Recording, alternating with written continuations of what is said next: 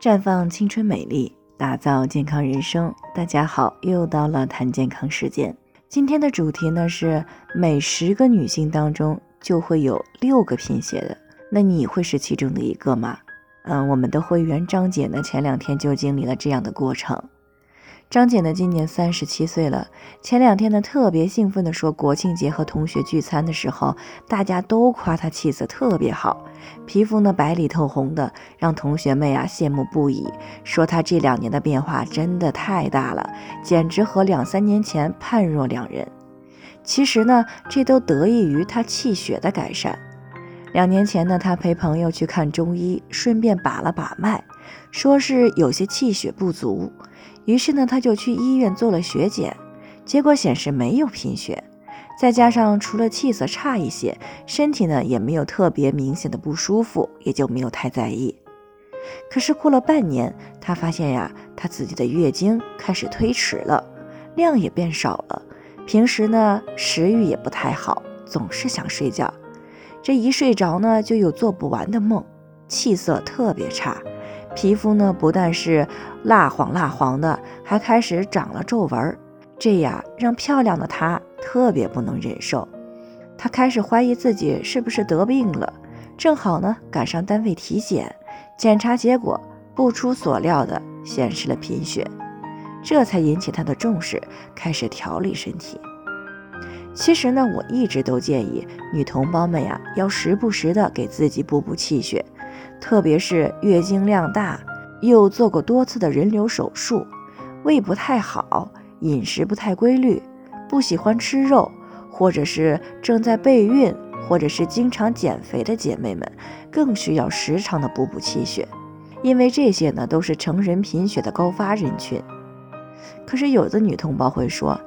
我也没有觉得有什么特别不舒服的，还需要补气血吗？那我们呢，先了解一组数据。据二零一七年呢全球营养报告显示，我国女性的贫血人数啊居世界第二，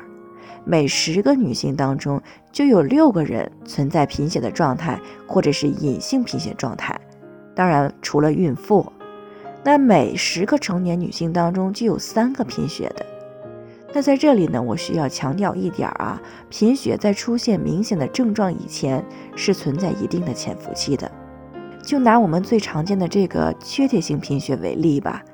在缺铁的初期呢，它仅仅是储存在骨髓、肝脏、脾脏等组织的储备铁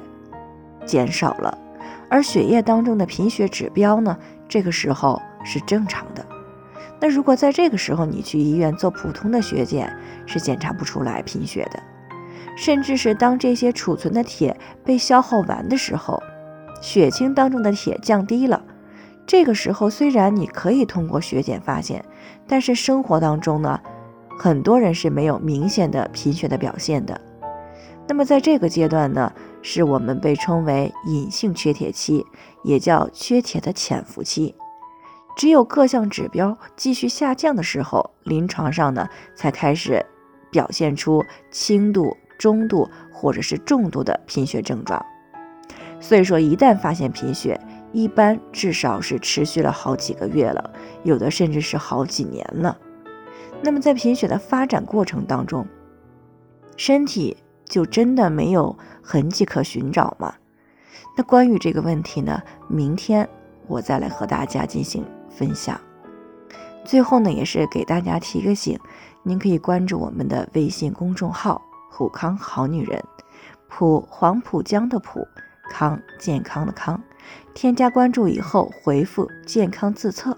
那么你就可以对自己的身体有一个综合的评判了。健康老师呢，会针对每个人的情况做一个系统的分析，制定出来个性化的指导意见。这个机会呢还是蛮好的，希望大家能够珍惜。今天的分享呢就先到这里，我们明天再见。